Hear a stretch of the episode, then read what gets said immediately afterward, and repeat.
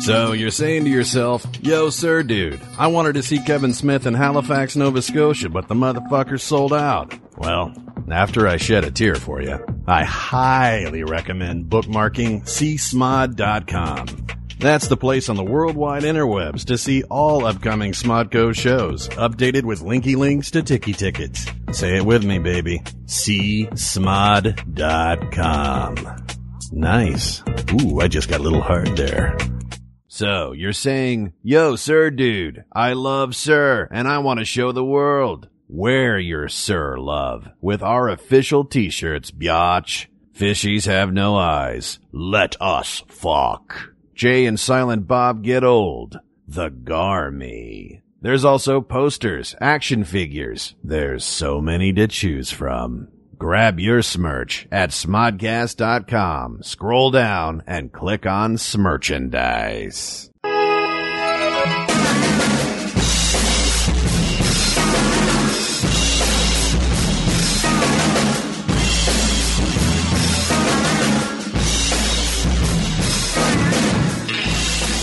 Team Jack episode 26 as usual. Don't have the title. Um, it's Matt Cohen. Hello. At Camel Toad on Twitter. Who doesn't know that by this point? It's Jack Morrissey at Jack underscore M O R R I S S E Y. Also at Team underscore Jack on Twitter and Stephen Hinchis. returning um, for his second appearance on Team Jack because he sent me a text about two days ago wondering where the fuck episode 26 was we missed I last week. I set my week by it. When it doesn't come, I get you know anxious. and my reply was, "You want a guest on the show?"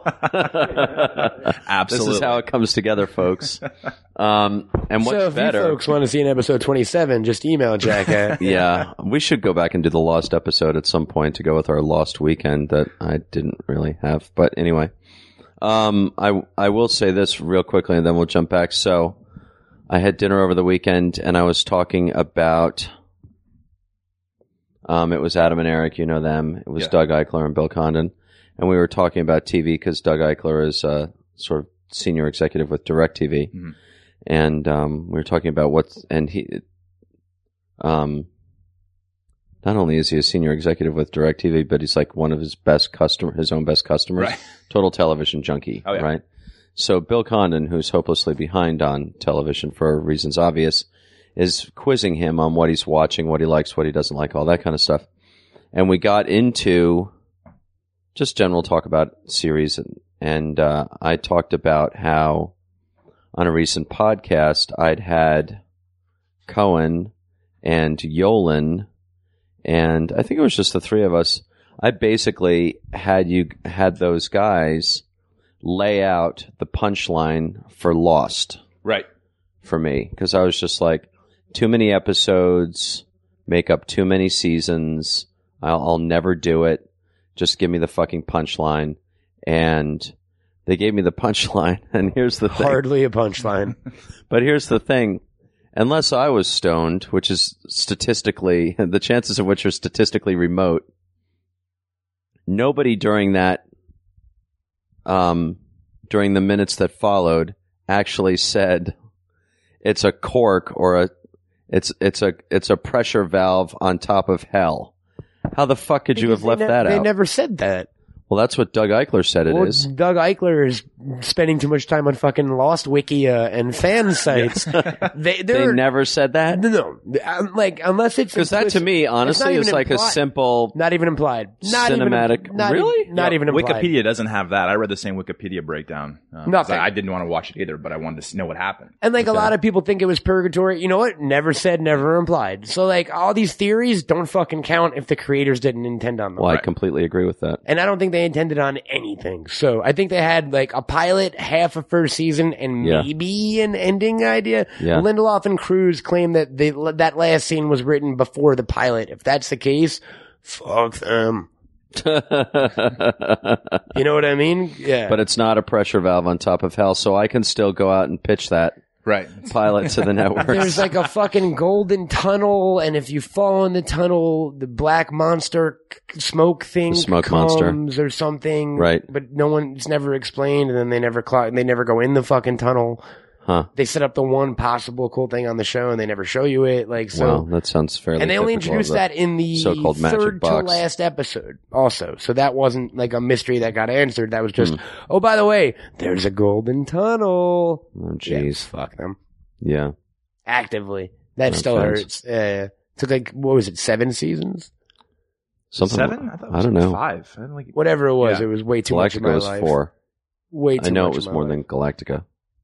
Um, Steve Henches. Not only does he guest on the on Team Jack with uh, somewhere between forty-eight and seventy-two hours worth of notice, but he actually lets us record in his living room when Bill Condon on his weekend Well, Easter Sunday. decides I don't really want that in my living room um, while I'm traipsing around, uh, going in and out of my swimming pool. Is that what I, I wonder what? Because I'm never there. He's never there when we're there. I just imagine him just literally walking from room to room all the time. You know, the irony is he'll he'll he will not set foot in the living That's what I'm room saying. yeah. for the time that I'm not in that house right now. But yeah, there's just Just something knowing you're there. With the psychic yeah. space of listening to people talking up in the uh, talking upstairs and stuff. I don't know. So having to feel like you have to be quiet. Well, maybe, yeah, maybe he feels that way. I don't know. Whatever. Anyway, so yes, folks, um, loyal Team Jack listeners, uh, if there's an episode you hear where at some point we mention that we're recording off site, we are not recording at Casa de Condon Morrissey. Uh, usually it's because Condon doesn't want to, doesn't fucking want us there. and nine times, well, virtually every other time that's meant Greg Yolen's place. But Greg Yolen, our co-host, is up in uh, Vancouver, in the Co-host wilds of Vancouver. Co-host might be a strong word. it is true. I've I done the, I've done the math. I did it this weekend. Uh, I dude, think, you've been well. You've recorded every I mean, I've episode, had to have been so here. I think Greg's been on eight of the 26. are you serious? Maybe nine. Yeah. That's it. yeah. Wow, I can look back, but definitely like less than half. I was surprised by that. that's crazy. Yeah. Do you guys always record on Sundays? No, God, no, no. Usually, no, I'm the- usually I'm usually in church right now. Well, yeah. Special occasion for me. and, what, and what's um, what's the, what's the Spanish word for church? Farmacia. yeah. Dispensary. yeah. with the green the green cross of wellness. I've got all kinds of ailments. all sorts of things ail me. um, no, usually the texting starts Thursday, Friday. Dude, can we roll on Sunday? Usually me to Cohen. Oh yeah, or no, Sunday's no good for me. Can we go Saturday? Oh yeah, blah blah blah blah blah. The latest we've rolled is Monday, Monday. and um, we just throw it together, and we never know who the fuck's going to be on. We never know what we're going to talk about. We never know what the title is. Not after we dropped our early Star Wars and then Star Trek title references, and now we're just in the I think that's kind of fun though. is ourselves. it's- as you as a listener, you know, listening to okay, what's this title going to be, and then you guys Who coming up with fucking it. knows? It's like a really, really good shrink session. It, Right. it should come out of the so. It should. The title should arise out of the so-called material There you go. that you're discussing. So, um, yeah, Yolen's up in Vancouver, uh, enjoying his fiance. She she lives That there. means they're doing it. She it. does. Okay. They're doing it Canuck style, Yeah, which involves maple syrup. I feel and like. beaver tails and beaver tails. Lo- Loonies and Toonies. and what? Loonies and Toonies isn't that their, their currency? Yeah. What? There you The go. loony and the toonie, the one dollar and the two dollar coin. Yeah. Cuckoo. One has You're a loon kidding. on it, and one is worth two dollars. I swear to God, one is like straight oh silver, and one is straight silver with gold inside. Yeah, something like that, I yeah. believe that's the toonie. Natalie. That's the really? toonie. Yeah, man. They, dude, it's fucking insane because they don't have paper dollars. I think their paper money starts don't? at five. Really? So if you want a dollar, The Queen is still on all their paper money. The Queen of England is still on all their paper money. and I money. is she believe the I believe the toonie also. But if you want, like, you go to a bar and you give them a ten dollar bill and they give you change, they give you a fucking handful of coinage. You got to Wow. carry around like a, a purse to live Wow. in Canada, Interesting. Or one of those like Or a old satchel. school casino things where they, you know what I mean, Yeah. like those coin belt things with the cigarette ladies had. Yeah, what do you always when you go to those riverboat casinos? What do they call those Yeah, again? you know what I Mm, mean. Let me think. Colostomy bags. Oh yeah, colostomy bag. That's that's what that is. um, what's up in movie land? Hunger Games continues to clean up. It's the real deal, folks. Three that weeks in a means row. yes, there's going to be Three more of them. But- But sans uh, Gary Ross. Sans Gary Ross. Don't believe it. really? They no, what? Yeah. so-called negotiating in the press. Really? Yep.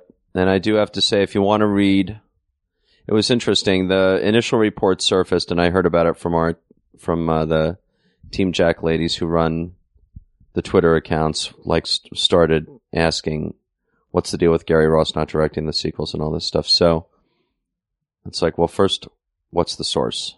The source is a blog called The Playlist. They've broken news before. While technically not considered legitimate press because they are a blog. I think they're still it's what passes, right? And um then I was struck by the fact that Nikki Finke and Mike Fleming were staying away from it at deadline.com.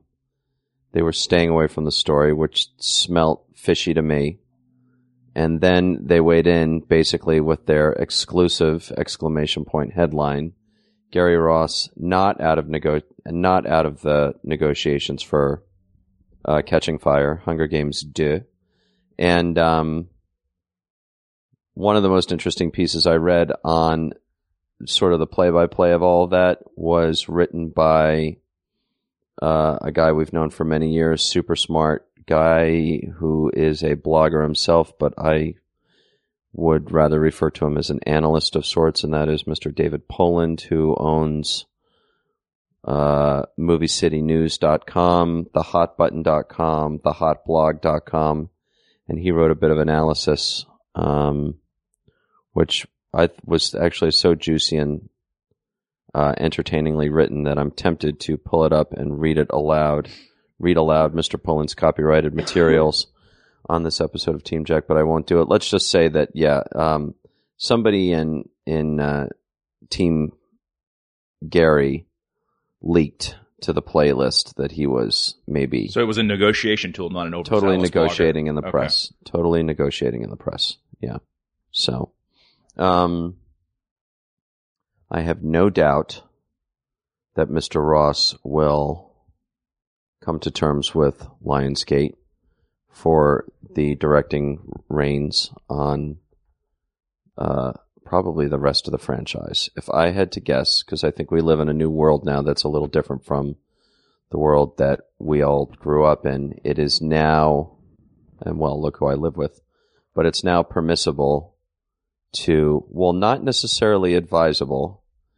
Um, it is permissible to direct multiple episodes of or multiple installments of a franchise back to back where maybe 10 15 years ago uh, this would have been frowned on by the movie business and uh, film critics uh, that sort of you know entertainment culture in general would look into people who were making for instance three lord of the rings movies in a row uh, two X Men movies in a row.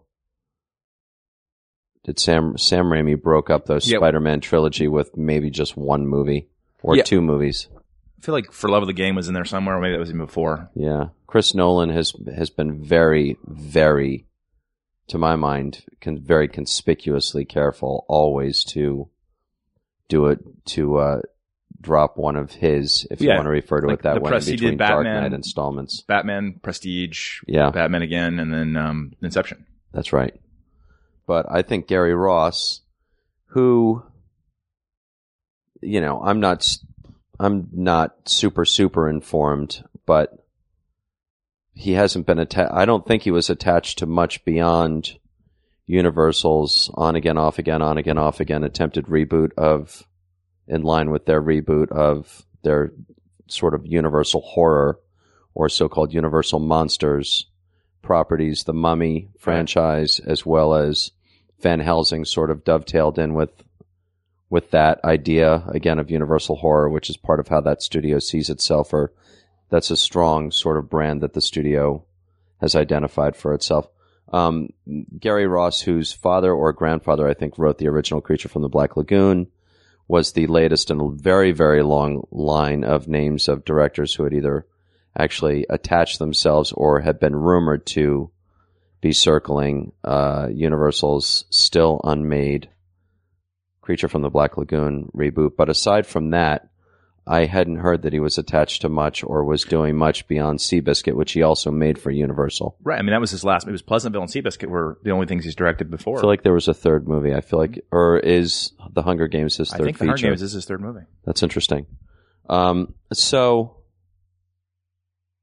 I just have a hunch that they're going to make a great big deal with him to direct the next two books, which, and I guess the third book, I can't.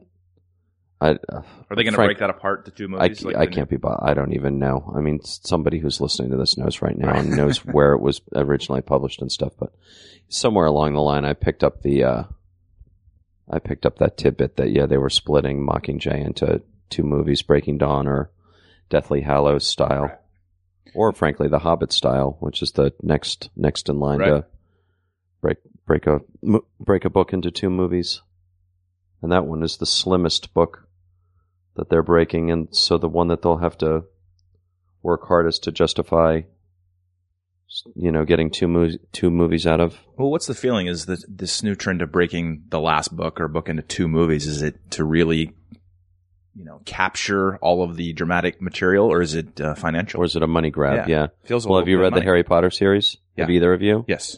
So could you have made Deathly Hallows into one? I'll even give you two and a half hours. I'll give you the usual bloated. How did they make the first Studio fucking event six, movie. six- They were all the All same those books si- were all those books were basically Yeah. the same size. It's a money grab. I don't think it's anything but. And I, I'm, I'm not saying. I, I just I think it's people realizing, oh shit.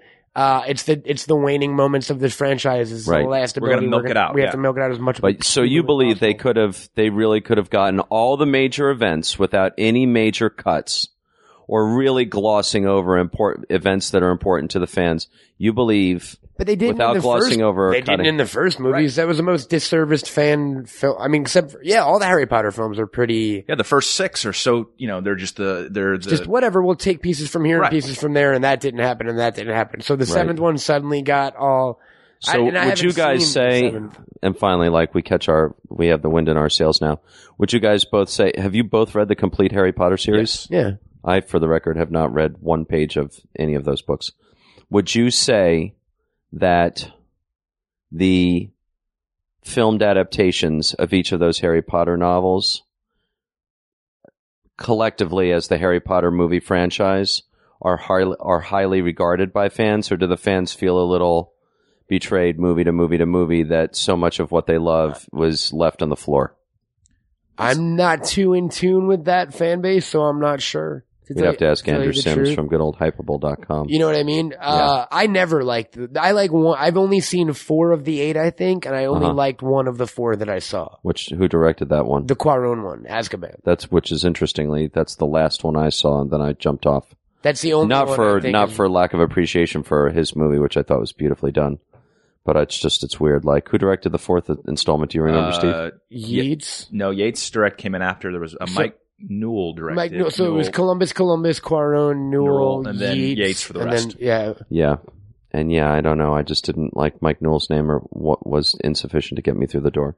Um, I can tell you, Twilight Saga: Breaking Dawn Part Two. They needed two movies, definitely, as Steve Henges can tell you. Actually, no, you can't. Don't know what you're talking Yeah, exactly. um, but there was so much stuff, and all those Twilight novels are also thick. But th- all those Twilight novels have, or the Twilight movies have, I believe, I believe, I believe, because I could be crucified for this if I'm wrong, have adhered fairly closely to the events in the novel and have not r- left stuff that's really major, not giant piles of stuff that went unfilmed. So as as for the first three novels, Twilight, New Moon, and Eclipse, Breaking Dawn, basically had to, you know, retain most of the stuff. It's what the fans want. Is that a much- you needed two movies. I haven't read the Twilight series. Is, is it a much larger book, Breaking Dawn? Uh, I actually statistically can't answer that question because I couldn't tell you the page counts for the first three novels. See what's funny, and I think it, 800 pager though. it might have to do with the, Ish. mate- the material it's being adapted on, and that's obviously true. But but at least in recent years, I used to be so fucking fanboy, uh, hard on, like, you can't, you know what I mean? A leather No. X, fu- Wolverine was in a black leather jacket instead of a blue and yellow fucking that really bummed onesie. you out. Bummed me out. Yeah. However, now, like, X-Men First Class was one of my favorite films of last year, and that had Mm-hmm. nothing to do with fucking anything. Did it have anything to do with the the No. comic book series X Men First Class? No, nothing. Because that Really? was ba- set in the, that, no, no, no, because that was the Uncanny X-Men. It was a, to- it's not, Didn't they have it? Didn't they have a comic the, series the general, yes, First Class? but the general concept is there. But that Yeah. was specifically Jean Grey, Cyclops, Beast, and Iceman, and Okay. and Angel. Like the original, that was Right. based on canon. Where the X Men Right. First Class film, everything is fucking jumbled, and Right. Xavier's origins are wrong, and Magneto's are wrong, and this person's not that person. wow. But it was just awesome, so I, I didn't give a shit. right. So at this point, I don't think I give a shit anymore. Kind of. Right. Who directed that one again? Guy Ritchie or not? No, No. uh, Matthew Vaughn. Yeah. Matthew Vaughn. I could be forgiven for mixing them up. One of them started out, after all, as the other one's producer. Yeah. Right. And then Layer Cake Yeah. Yeah. Um, Is he attached to the sequel? and Stardust, yeah. Uh, and they just greenlit which and starts announced. doesn't it start rolling really Well, quick? no, They have to because because it's it's Jen- Jennifer Oh, Lawrence. Jennifer Lawrence, yeah. They're flipping. Gen- Fox Fox gets first pick on her though. It's it's basically Oh, really? because of First Class went before Hunger Games, so they're going Right. to shoot out X Men before Before Hunger Games. Hunger Catching Games two Fire. and three back to back. I think no, or is it just Catching Fire? I don't know. I think that's part, probably part of one of the many, many moving parts that, that are happening behind closed doors right now on that fran- on the Hunger Games franchises, Well, it's a, whether I or not to shoot those shoot these movies huge- all at the same time. It's a huge hit for them. Massive. It's it's it's like beyond anything. But it's can the you ba- entire history of Lionsgate. can you bankroll like fucking three hundred million dollars for a one basic shoot though? Is that the problem of doing it? no, they can get that money. of doing it back to That back. company is worth. That company is is a massive. Then why not company. just do them back to back? It would seem financially. Oh, there may- there may be compelling reasons not to. I have no idea. But yeah, I mean, it's especially if I'm Gary Ross, my attitude would be let's let's uh Spend the let's next do them. years, let's yeah. go hardcore, do them, and then let me get on with Well, my especially life. Especially with that opening, dude. They should they should be hitting that. yeah, You know, one film every two years at most. Yeah. You know what I mean, right? the speed that with which they approached the the uh, Twilight installments had uh, uh, every everything to do with the fact that the these uh these vampires up in the Pacific Northwest, who are all of whom were in Stephenie Meyer's universe, turned at the peak of their sort of physical beauty, which allows them to pass for high school students in Yeah, a uh, in an overcast state. Um, that these kids are all aging, Yeah. and you know we can't we can't just wait the usual however many years between installments and expect that Rob Pattinson is still going to look like Edward Cullen. Right. It worked for Harry. Potter because that was part of the, the because Harry, right. all those He characters grew. Yeah, every franchise is different. You know, the Hunger Games. I couldn't even tell you what span of time those novels take place over, but I know there's no more Hunger Games, right? No, that's done. That's it. yeah. Well, no, isn't the the what I do know of the from a Wikipedia search is uh, Uh-huh, exactly. is- We all did that after right, seeing the second first one, movie. They do a kind of an all stars Hunger Game that that it goes about halfway, then it it falls apart when they get out. The I don't know. so I think yeah, I think it's if I understand it correctly, it's uh, they kind of the the president or Donald Sutherland Uh huh. pissed off at uh, you know kind of her. So you're talking about the fourth, what the fourth no, book the- would be? No, the second book. Oh, we know what the second. Oh, book- okay, okay. Yeah, yeah, yeah. He was describing the plot of the second book. So there is another Hunger Game.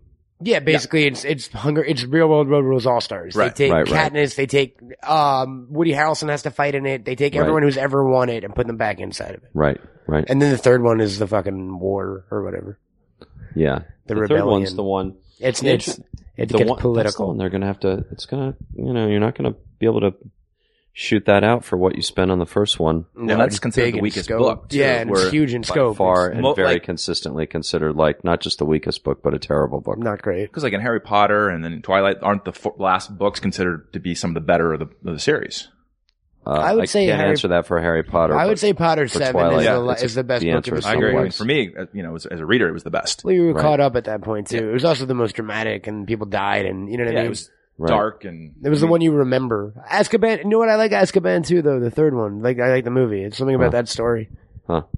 And are we all excited for more Hunger Games movies? I didn't even see the first one yet. Still not seen it. Uh-huh. Steve Hedges, did you see it? I saw it, didn't didn't really do anything for me. Yeah. I mean, it, it's watchable, but it uh, again, not having read the books or having any kind of You weren't already inside in. the universe, No, I, so it just didn't. Katniss Evergreen, Everdeen, or whatever her last name is, which seemed to be pronounced differently like every 10 minutes Right. in the movie, um, didn't really, she was no Luke Skywalker for you. No, it's hard to get. I mean, for you know those those to get excited about a movie like that as a kid, you know, I just I there hasn't been a franchise or a movie that just has I've gotten really really excited about, and then going back to see the sequel or the next one. I mean, What about a TV series? Uh, actually, you know, it's funny. I, I as I get older, I find I like more and more TV more than movies Right. because the quality of TV has gotten a lot better. I've watched. I'm gonna guesstimate. 39 hours of Mad Men in the last like week and a half. Really? You're, you're catching up from Yeah, okay. from the beginning. What do you think? Colin. I'm caught up now. I love it, man. It's awesome. is it great? It's Yeah. weird. It's it's great, and then it gets weird. Do you watch it too? Yeah. It got kind of fourth season gets weird. Yeah, you know, it's There's funny. the voiceover and like Draper starts seeing ghosts and shit. Yeah. And like it's just also, and there's just an uh my friends will get it who've been watching it with me. Worst cold endings of any show ever. yes, actually, we we had a discussion there. badly on the designed premiere. and badly Abrupt out of executed. nowhere. You're like, what the fuck? That's the ending of the show? Like Soprano never on an emotional beat. Never. Even beyond that too, even when they go to commercial, like their scene cut, they cut. See, I watch it all on Oh, Netflix, okay. so I don't. It's yeah, yeah. really weird watching it on, you know, even DVR because when they cut to commercial, it's like in the middle of a scene. It's, it feels very strange. And this season, more than Huh. past season, it, Huh. it's, it, I don't know. I, I think he's just approaching it now as like, I'm going to do it as a, as a whole piece. And then And when you say he, Matthew Weiner. Who is the creator? creator. Green or Yeah, Or I'm always that guy on this podcast That- who like steps back and gives that Yeah. I'm also useful or useless piece of extra information. it seems like that dude has written 90% of the episodes on his own, Matthew Weiner. Yeah. Like Wow. he's credited on more so than I've ever seen on any other TV show really as far as Wow. the creator right like writing Yeah. recon- the consistent amount of episodes. Yeah. Yeah. It's good. Wow. I like it. I don't go- like I don't like Game of Thrones. I'll be I'll, I'll say that now. Wow. Uh, you know what I love I- about I'm- that? I'm- I, I read the can't get books excited too. about it. I- Dude, but have you seen it? I, I've seen them all. I've seen Yeah. I, I, the first episode. I'm loving this episode. it, like watch this. We'll Two both Game of agree- Thrones we'll both agree on contrarians. Yeah. And I love the books. And that's spelled C U N T R A R I A N. That's how I always spell it Season anyway. premiere last like there was nothing Yeah. exciting. And this is a show I should love. I mean, Yeah. I should, this is, It's, it- by the way, this is a like- show that most people love. I know, I do is, love the books. this is It's the it show of this moment. It- no? Nothing fucking. Here's the thing, and I've read the book, so if they do nothing happen in the season premiere except they set you up with like 18 new characters, Uh huh. nothing happens in this Yeah. book at all. Having read the books, so people are in the store for a season of fucking nothingness. Oh shit. It will never get exciting. There's never anything. going. Sorry to bum everyone out. You're bumming me out because literally, like the box, the the Blu-ray box set is on my is in my office back at the For house one, you on my seen it yet? Adama desk. Suck it. And be, with every word that you speak is It's, it's moving. it's forward, on its down- way. going down the queue. It's going. Uh, it's in danger of going off the desk. Well, here's the thing. It's it's well acted. It's beautifully shot. Uh, the score is great. Like it's amazing TV to have on in the background. However, I'm not. There's not like a single character I care about other than Tyrion. Wow. Only because Dinklage is cool. Yeah. That's right. There's no emotional engagement. Like it's None. Just, it's cold. They could and all bland. die right now. Yeah. I don't give a fuck. Wow. Yeah, yeah, yeah. Like the hero of the show, Brandon Stark or whatever. Yeah, he's. I don't give a shit about. I give a shit at least about him than any of the other brothers, and he's like the main king one now. Right. Yeah, yeah. Wow. So, but I will watch it for uh, that one blonde chick with the dragons. She's awesome. That's the thing keeping me coming back. Right. Right. Uh, Emilia Clarke. yeah, there you go. Huh. I like to call her the blonde chick with the Interesting. dragons because I'm an asshole. and what do you guys think about the, the following statement? True, false, or maybe? I've heard this a lot in the last week. Showtime is the new HBO. Absolutely. I agree. I, We're- I totally me- agree See, with this that. is about to get interesting uh, now. you I, disagree, Cohen? I actually said to someone last night, I have yet to enjoy a fucking Showtime show. Except, Okay. and I liked Weeds, kind of. Maybe it was cute. Little shout out for season three of Laura Linney and the Big Tonight? C. Yeah, it starts tonight. I have Bill yet to. Directed the pilot. Now I've never given the. I've never watched an episode of the Big C. I've never watched an episode of um, Californication. What am I doing? I've never watched an episode of fucking um. Shameless. Shaking. my Shit, I don't even know. That's the one with William H Macy. Yes. Yeah. Nope. See, that's to me, Shameless is one of the best things on Showtime. It's um, it's something about the production value. I can immediately tell it's a Showtime show, or like a, I've never seen a Starz show. It's A just certain like Go cheapness. Spartacus. Yes, it's no. I've tried, dude. I watched the first ten minutes of the first episode of Spartacus. I was like, I'm not fucking doing this. There's a midget with a dildo on his head. the correct term, Matt Cohen. Excuse Is me, a little person or with, dwarf. with a sex toy, sexual aid, You can use the term Marital dildo, aid. just Okay. not midget. marital aid. No, and uh, yeah, and people were like, dude, you'll love it. It's 300 every week, and I was, I fucking hate 300. There's nothing I Yeah. want less than a. I think they got away. I think they got away from that because I, was talking- I watched half the first episode and was like, "Oh, it's 300," and I and I stopped. And then I caught like episode four or five, and I was like, "Oh, that's really fucking good." And watched, and then I had to go back and rewatch on demand, and it, it it's a great show. And what it was an interesting thing because the second season, you know, the star gets sick.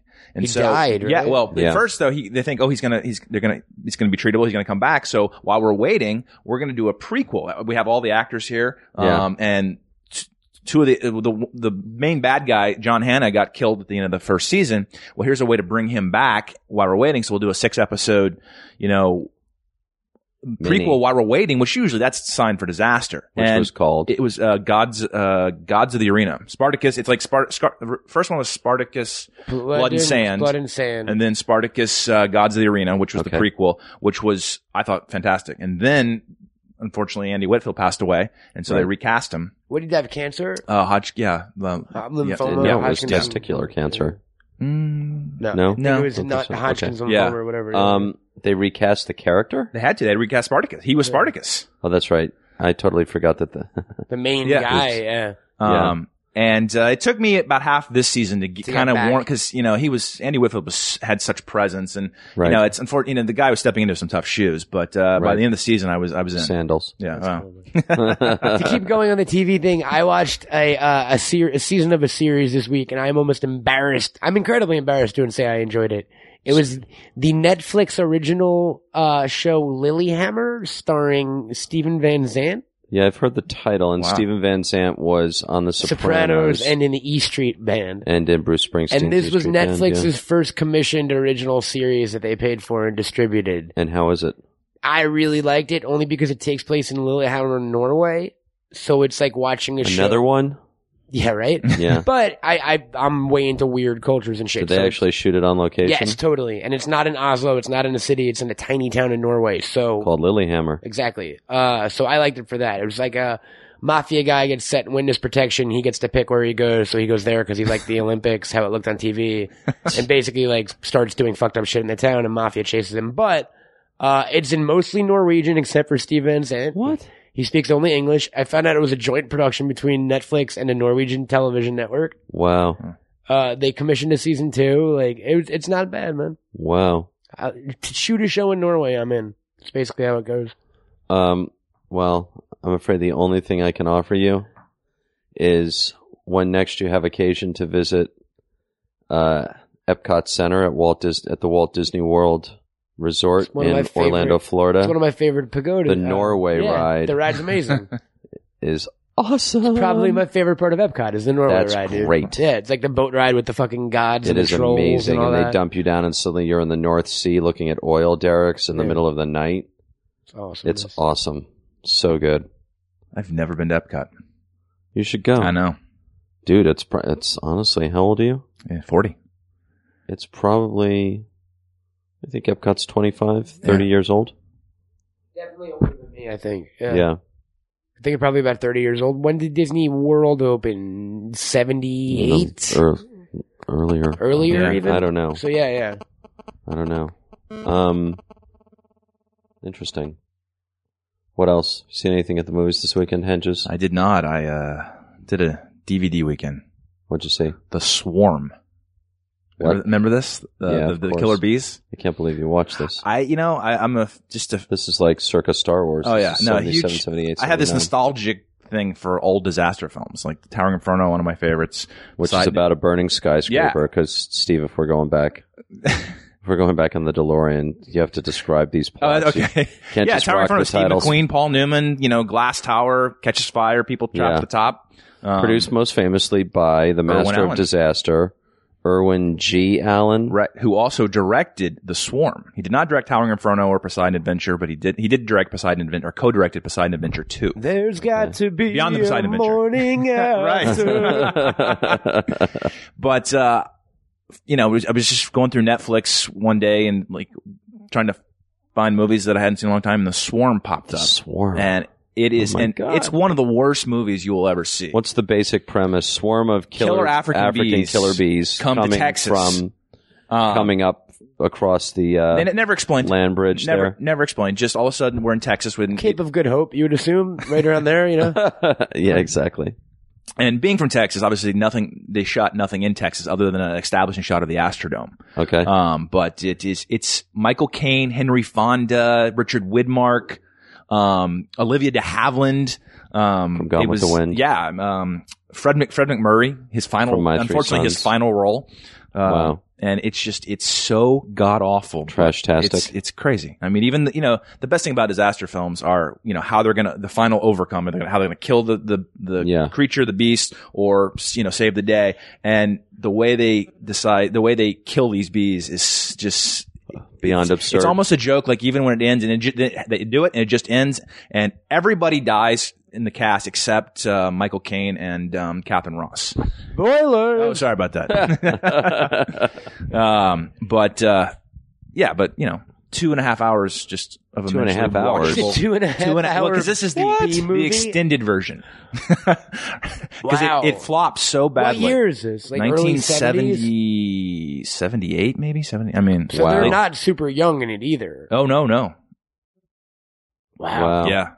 Um, I never took to those Irwin Allen disaster movies. I was certainly aware of them because they came out with real regularity. I mean, Yeah. you were really aware. was a couple back year in that every- every two, that three you were in the middle of out. that cycle. Yeah, they all had incredibly beautiful painted one sheet Yeah. posters. Um, for me, it's sort of like it's a burning building. It's a swarm of killer bees. It's a uh, luxury cruise ship that's overturned. Who gives a fuck? I needed that little extra element that you you found in like Damnation Alley Right. Oh, there you go. with its post-apocalyptic plot. You know, we're wherein the so-called landmaster You need a George going from, I think, some point in Nevada to Albany, New York. I'm all about that. That movie just came out on DVD and Blu-ray, by the way. Damnation Alley. Oh yeah. Yeah, within the last six months or so, I would say. I remember when I first moved out here, you pointed out there was a place along the 101 that had it housed that Yeah. vehicle. Dean, it's Jeffries Automotive.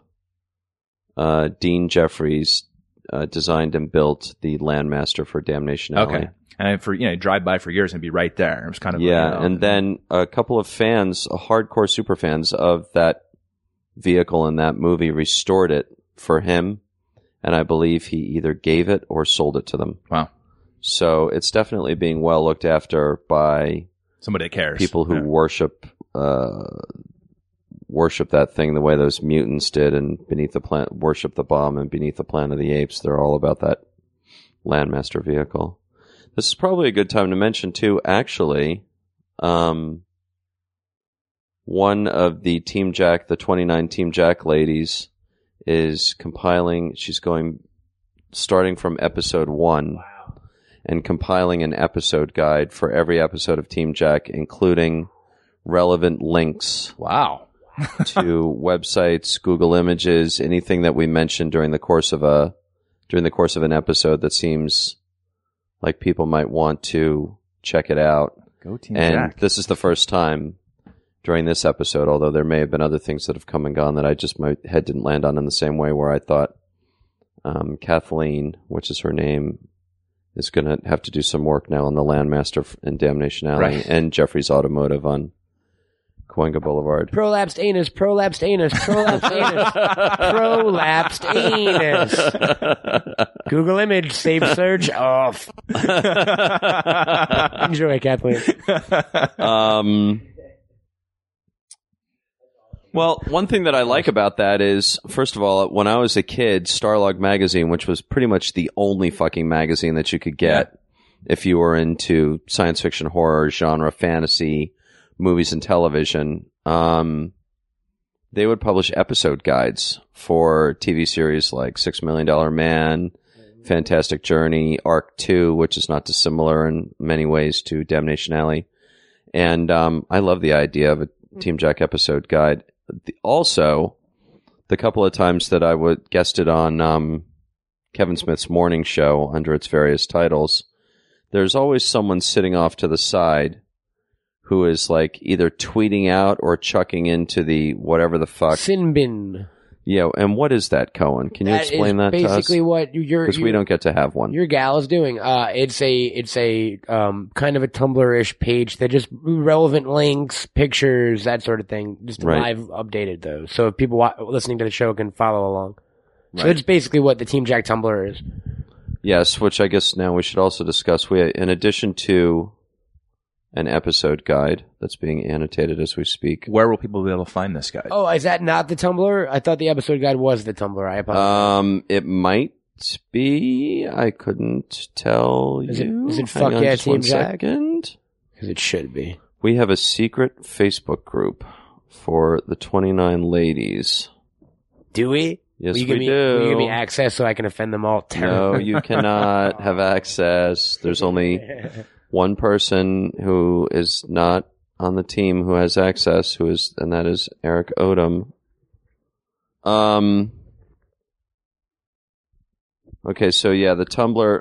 All right, so let's just take it from the top. Actually, we talked about this before we started rolling today. We were gonna save this, but um, not only do we have new theme music coming, oh, it's coming. um, Chris- opening Chris and right? closing. Yep, mu- uh, credit music by Chris Hogue, even though we have no credits. Um, okay, from the top, we've already done the Twitter stuff at team underscore jack. All right. Also, teamjack.com is our blog. We are also on Facebook. Look for the Kyle Cummings illustration that we have across our vast Team Jack empire. We always use the same illustration which is of an emperor with uh, Bruce the Shark from Jaws and the T Rex and Fluffy from Creepshow flanking him. The new Tumblr account is http colon slash slash www.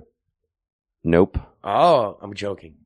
Team Jack FTW dot Tumblr, which for those of you who don't know, and that would have been me up until about two weeks ago, Tumblr has no E in it, so it's T U M B L R dot com. Again, http colon slash slash teamjackftw dot tumblr dot com. We'll try not to do that every episode. It's a lot of heavy lifting.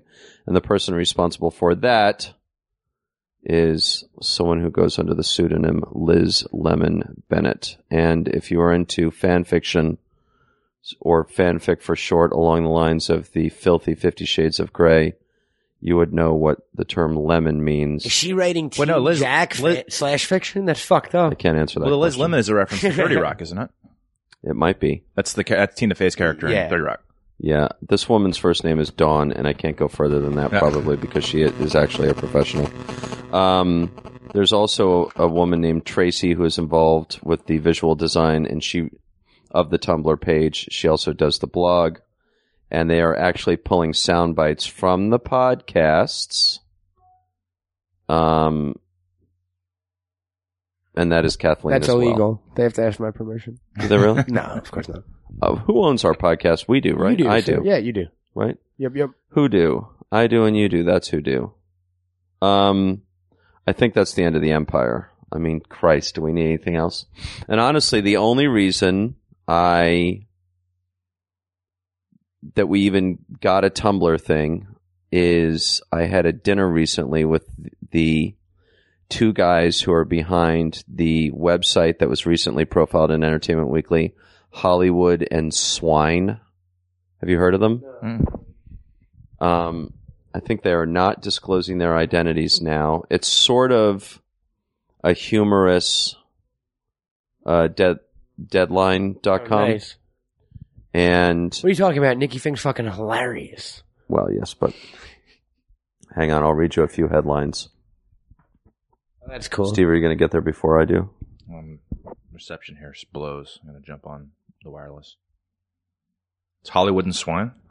Yeah, Hollywood and swine.com. So I would I had a dinner meeting with the two guys behind that and another guy who was a marketing guy at CBS Films who was recommending that they get a Tumblr account. So my big takeaway from that dinner was let's get on fucking Tumblr before somebody else does and takes takes my name. I'm embarrassed to admit, but what is Tumblr? Is it like a social? It's like Facebook. It's a blog. Oh, okay. It's a blog site that you can follow like Twitter or Facebook, so you can follow people's Tumblr's accounts. Okay. But it's literally just a basic web page blog.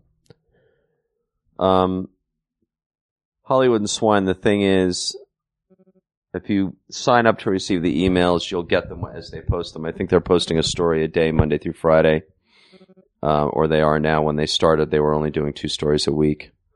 And um, not only are the headlines hilarious, but now they're doing sort of, you know, photoshopped photos that are equally funny. And you will find, if you actually bother to read any of the fictitious stories beneath the fictitious headlines, you will find Such, jokes aplenty in the body of those stories as well. su- such as over 1,300 women killed after jumping in front of oncoming traffic in hopes of Ryan Gosling would save them. Yeah, which I sort of, I wasn't so up on that Ryan Gosling story, so it didn't mean that much to me. How about, um, Oh, this one I like. Adam Sandler enters rehab for addiction to making really, really bad movies. right? or here's one. Let's see. I'll read the headline and then I'll read the body of the story and we'll just see how many jokes. Seattle man wakes from five year coma, orders wife to turn off NBC's Smash. Seattle resident Ronald Duncan, a 49 year old in a coma since being in- injured in a car crash five years ago, mysteriously woke up Monday night in his hospital room while his wife sat at his bedside watching NBC's Smash. He immediately ordered to turn off the show and never watch it again in his presence, threatening to go back into a coma if she ever did. Quote, when I heard that insipid dialogue and those terrible songs, the first thing I thought was that I was dead and had gone to hell. Duncan told Hollywood and Swine shortly after his miraculous recovery. But then I realized I must still be alive because not even the devil would force that crap on anyone. And it goes on a little for like for two paragraphs more with some more jokes and a digitally altered photograph of a man in a hospital bed with smash on the flat screen behind him. Um, so yeah, the um, I don't know whether How they've could you hate Smash? and introduce us to Katharine McPhee. I don't even know who that is. You know, oh, that was the whole joke. So it actually worked for you. Uh, when Yeah. they when they did the the big Super Bowl commercials or whatever the fuck it was, their big te- their big thing at the end was always and introducing Katharine McPhee, who was super famous like five years ago. She Yeah. won American Idol she or runner up. shit. Okay, But still, and done several movies. household name, Yeah. like household fucking name almost. Really? And and Not then in our household. and introducing Katharine McPhee. Wow. I, I bet you Condons, Bill Condons knows who uh, McPhee is. I don't he's, up, know. he's up on the. What's his? I mean, having done Dreamgirls, which is probably one of the Right. best musicals. What? It, what it- does he And watch? by the way, the term for that that he would use, Steve Hedges, is called log rolling in our time. Well, thank you, Steve. I, Dreamgirls is something of a movie musical masterpiece. And may we add that your film, Hunger, yeah, not is there. likewise. Not log rolling in our time. Um, what's your, what's no, your I'm curious of what question? his take of. Does he watch Smash? Does he like Smash? He watches Smash. He definitely does. Um, and not only does he watch Smash, but and now I'm really getting in. I'm getting into the. Uh, I'm straying out of Federation space into the neutral zone here. but he, uh, when we are um, on the very, very rare, very rare occasion that we actually socialize, as Steve Hedges will attest to, and we're in the presence of other homosexuals, which again, wa very rare. He of late has taken to asking people if they're watching Smash because he wants to know if they're not, why aren't they?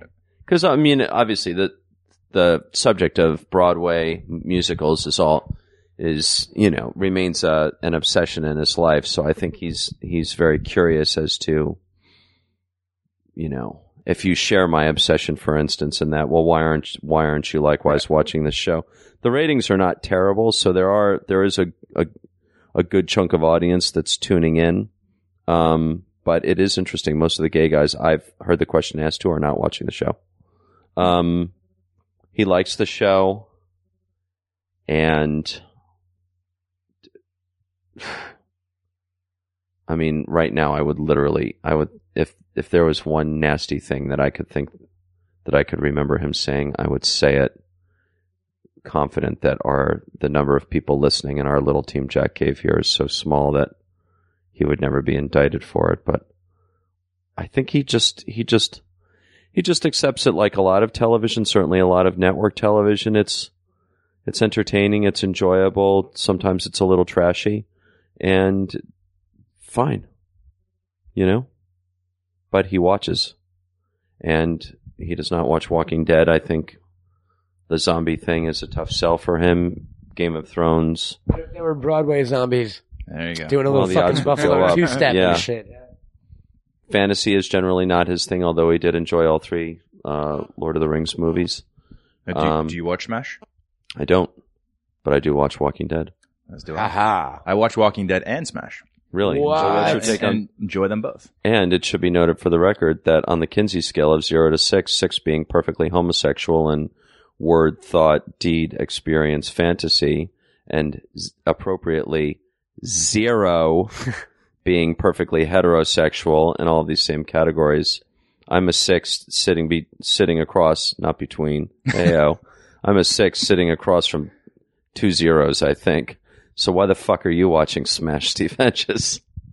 I would like to say it's because my girl, I watch with my girlfriend, but I actually enjoy it. Wow. It's kind of become our Monday night thing. You Well, you spent a lot of time in New York City when you were going Yeah, to school and I do. I- I- so you know your way to a Broadway I house. do, and I, I've seen a lot of musicals, and I, I love Broadway, and I, I like going back to New York now to spend a couple of days shows. just seeing shows. It's the one of the Yeah. few things I miss about living in New Yeah. York. Um, so I've always been just a bit big fan of Broadway. Cohen, are you going to weigh in before I move? Not so much, man. Okay. Was Did you see what just opened to 14 rave reviews and now Boffo box office business Mm-mm. on Broadway no, that uh, Bill Condon is going to see this coming week as he embarks on a week long Condon style tour of those Broadway houses where he can literally, that motherfucker can, there's a reason I never go on those trips and it's, he can, he'll squeeze in three shows a day. yeah, It's crazy because he'll do the matinee, the evening, and then he'll second act something, Yeah. whatever, you know. He's fucking insane. He's either in a Broadway house or he's in a cab going from one to the other. And the answer to my uh, question is uh, the Broadway musical that's new smash sensation, the critics' favorite, Newsies. really. You haven't heard? I've heard. I, I knew that it was coming. I had. I, I'm not as in. in it's here. I think it started at Paper Mill Playhouse in New Jersey. wow. uh, and came into town, as the expression goes, and opened to 14 rave reviews. And now the box office that comes that really follows along very cause effect uh, in New York City when you get 14 rave reviews that really, as opposed to the movie business, um, or certainly the event movie business where the reviews are less Yeah. are tied less to box office success on, on Broadway. A bad review in the Times, the New York Times, can kill you, and a rave can, you know, set you up. Yeah. So, Newsies and uh, I don't know what else he's going to see. Spider Man. Uh, I feel like he did see Spider Man, but I can't remember what the take was. Maybe just lukewarm. I can't remember. Are you into musicals? You know, You know what strikes I me? have some musicals on my iTunes that he's introduced me to. We've gone to see over the course of uh, the 15 years that we've been together. A great example is Titanic, a new musical, which was technically its title when it opened, I think, just before James Cameron's movie, which is obviously now in re release. Great, great, great, great, great, great musical. Great musical. So s- the songs that I like it's the same way with the film score. I, I don't have any complete John Williams film score on my iTunes because there are always cues, usually action cues, where I'm just like, and whatever. I don't really need to listen to that while I'm hiking Runyon Canyon. But um, I have songs from Titanic. A great, great, great, great, great musical is Bright Lights Big City. Um, obviously stuff from Dreamgirls in Chicago, or and you know, um, Alan Menken, the famous Disney. Uh, composer who, with his deceased partner Howard Ashman, wrote uh, all the music and songs for Beauty and the Beast, um, Mer- Aladdin, The Little Mermaid. Mermaid, and then parts of Lion. No, no, no, because that was Rice. Lion King was Elton Rice John and John. Tim Rice. Yeah, Yeah, yeah.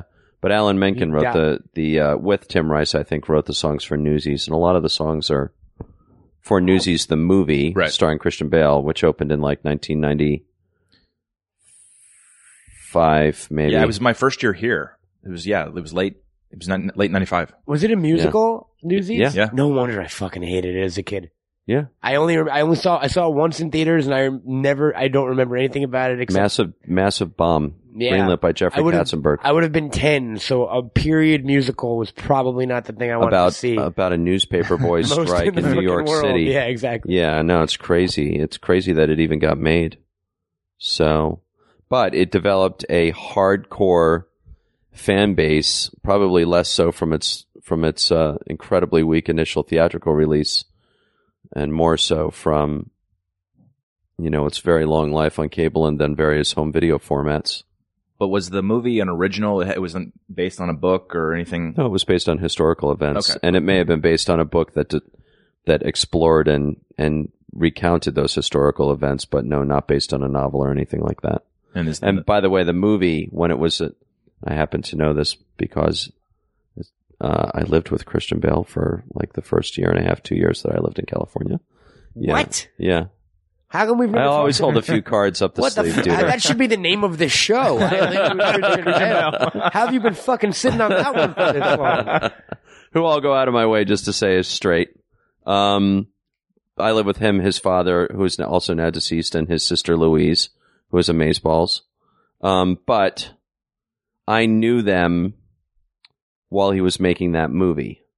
And so I can tell you, this is total trivial pursuits, but when that movie was originally put into development at Disney, it was in as just a straight um, historical drama. Wow. And then I I would guess that Katzenberg probably was the one who came up with the idea to musicalize it after their run with those animated movies was so culturally sensational. Uh, he and Michael Eisner that it was like I'm I'm sure they looked at everything on the back lot at that point, including the toilet paper and the you know in the executive bathroom, and said, "Can we musicalize this to greater uh, profit?"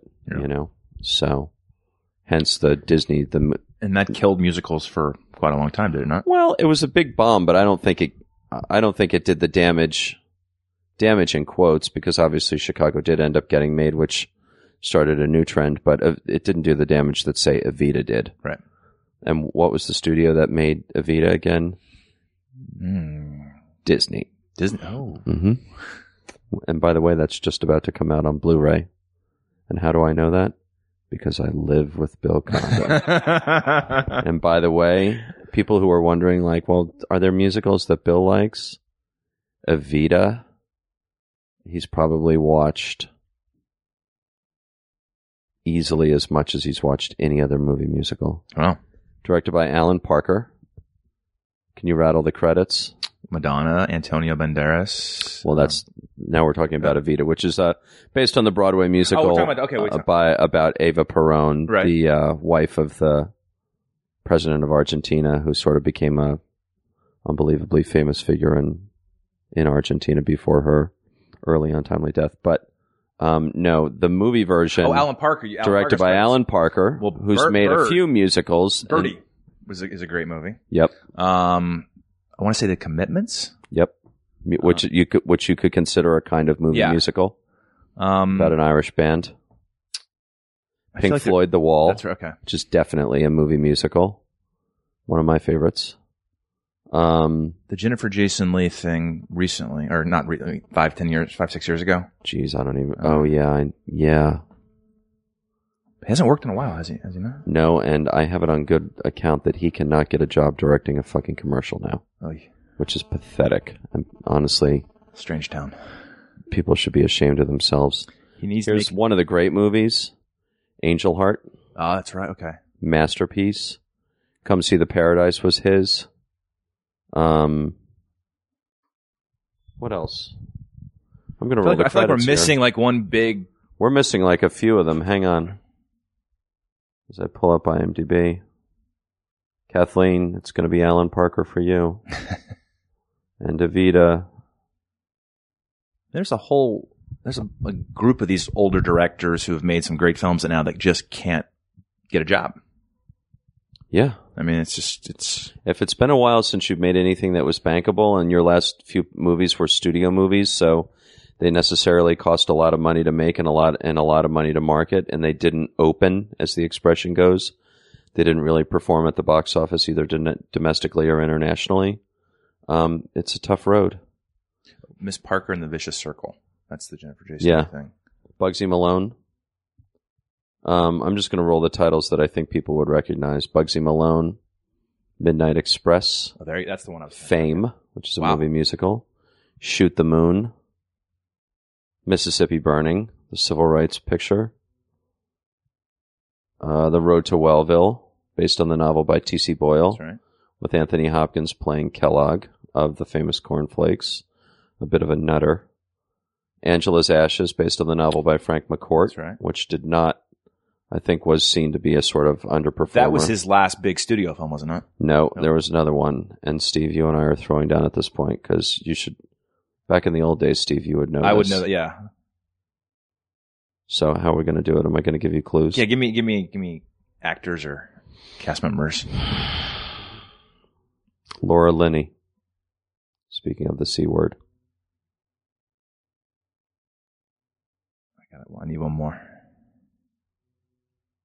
Well, the funny thing to do would just throw out like a character actor like Jim Beaver playing Duke Grover, but that's not really going to get you there, is it, God, Steve? I don't. Uh, I feel like I should. Um.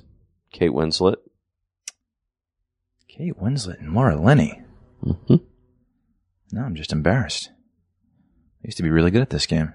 hmm Um, I am drawing a blank. I've, All right, I'm going to give you the last right. main lead, and you'll either get it on the basis of that or not. Kevin Spacey. Kevin Spacey, Kate Winslet, Laura Linney.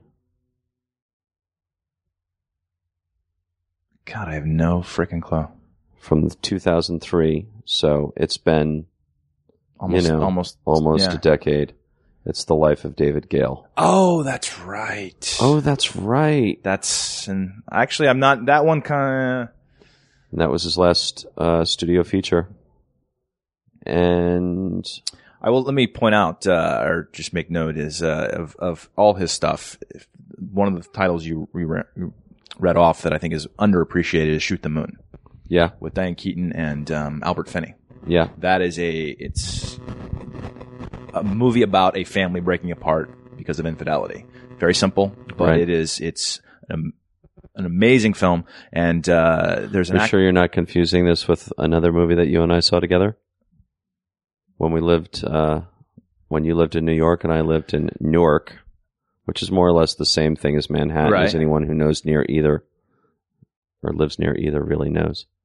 And that would be Albert Finney starring as, or starring in, Rich in Love. Oh, that's right. That no, that was a Bruce Beresford, Bruce Beresford film, yeah. um, which I also love. But uh, no, Yeah, this uh.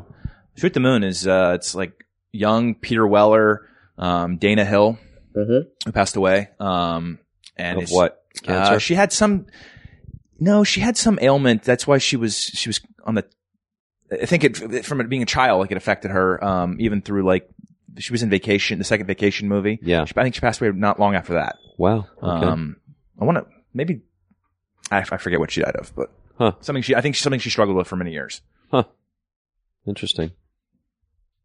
Yep, poor Alan Parker. Can't get a job. No, and in his uh, like sixty-six or sixty-seven years old, And was it born in nineteen forty-four. And Gale was a huge bomb, was it not? Because that was coming off of um, was that after American Beauty? For Spacey? Spacey, it was yeah. Right. So I mean that this was supposed to be a big This was yes one of many uh, movies in which that underperformed starring Right. Kevin Spacey after he won his second Oscar, and people collectively decided they didn't care so much anymore about him, which is a problem for double Oscar winners in the acting category. FYI, if you look at that Denzel Washington. historically people who win two Oscars, usually they win one for supporting and one for lead, especially for actresses. Hilary Swank. Once it happens, nobody wants to know from you anymore.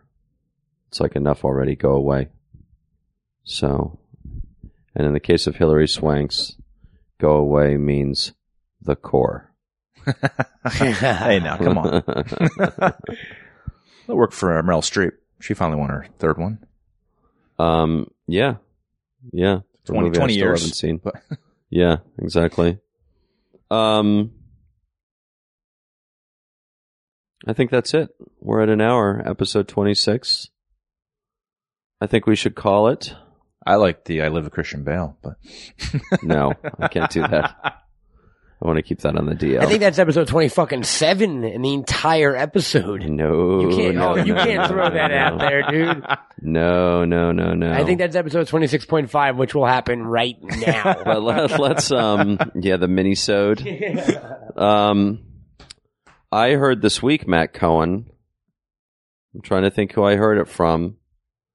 I heard this week that from somebody who knows somebody at Legendary that they are, as we speak, re-recording the Bane voice after the unbelievably unexpected fan blowback on the internet, and now they're backpedaling and saying, well, Chris Nolan's intention was always to re-record the voice, and someone in the know, I can't remember for the life of me who the hell it was, which is insulting. I hope they're not listening to this podcast, but I hear so much gossip in the course of the week. Um, said that is not so, and that the voice that you that everybody heard in the initial materials, as it were, um, no, Nolan's was on, exactly the way No- that isn't Nolan Nolan wanted it. on paper saying this is how I wanted it. this is it. how I wanted it. well, two this is no back. longer how it will be. Okay, good. They're we can re-recording fucking that voice. Understand the movie.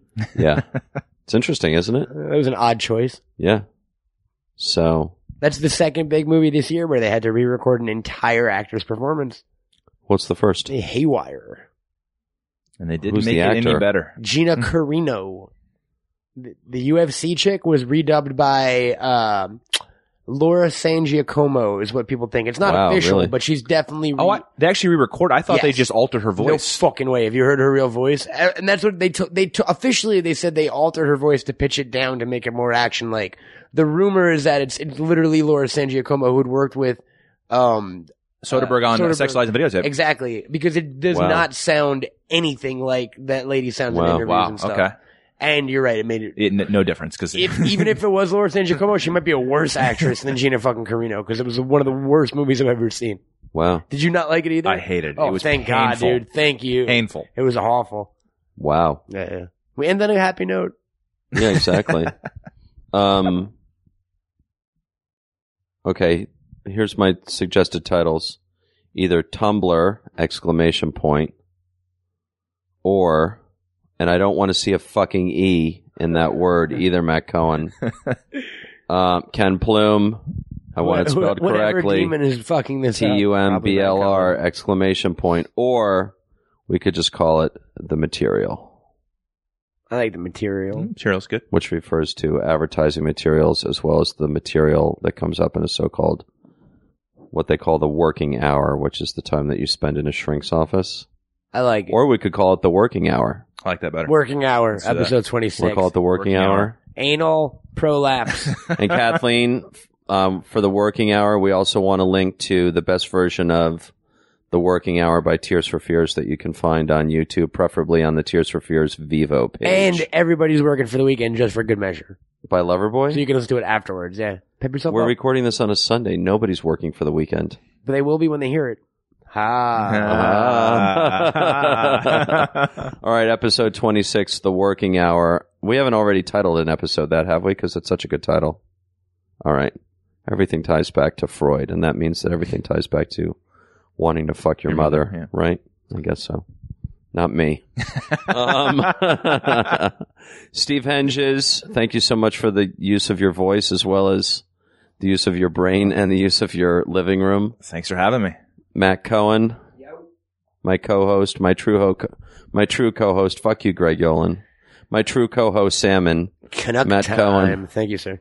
Um, you know, Bill Condon's next movie is starting to shape up, and it might uh, be shooting in and around London, Hmm. Very cool.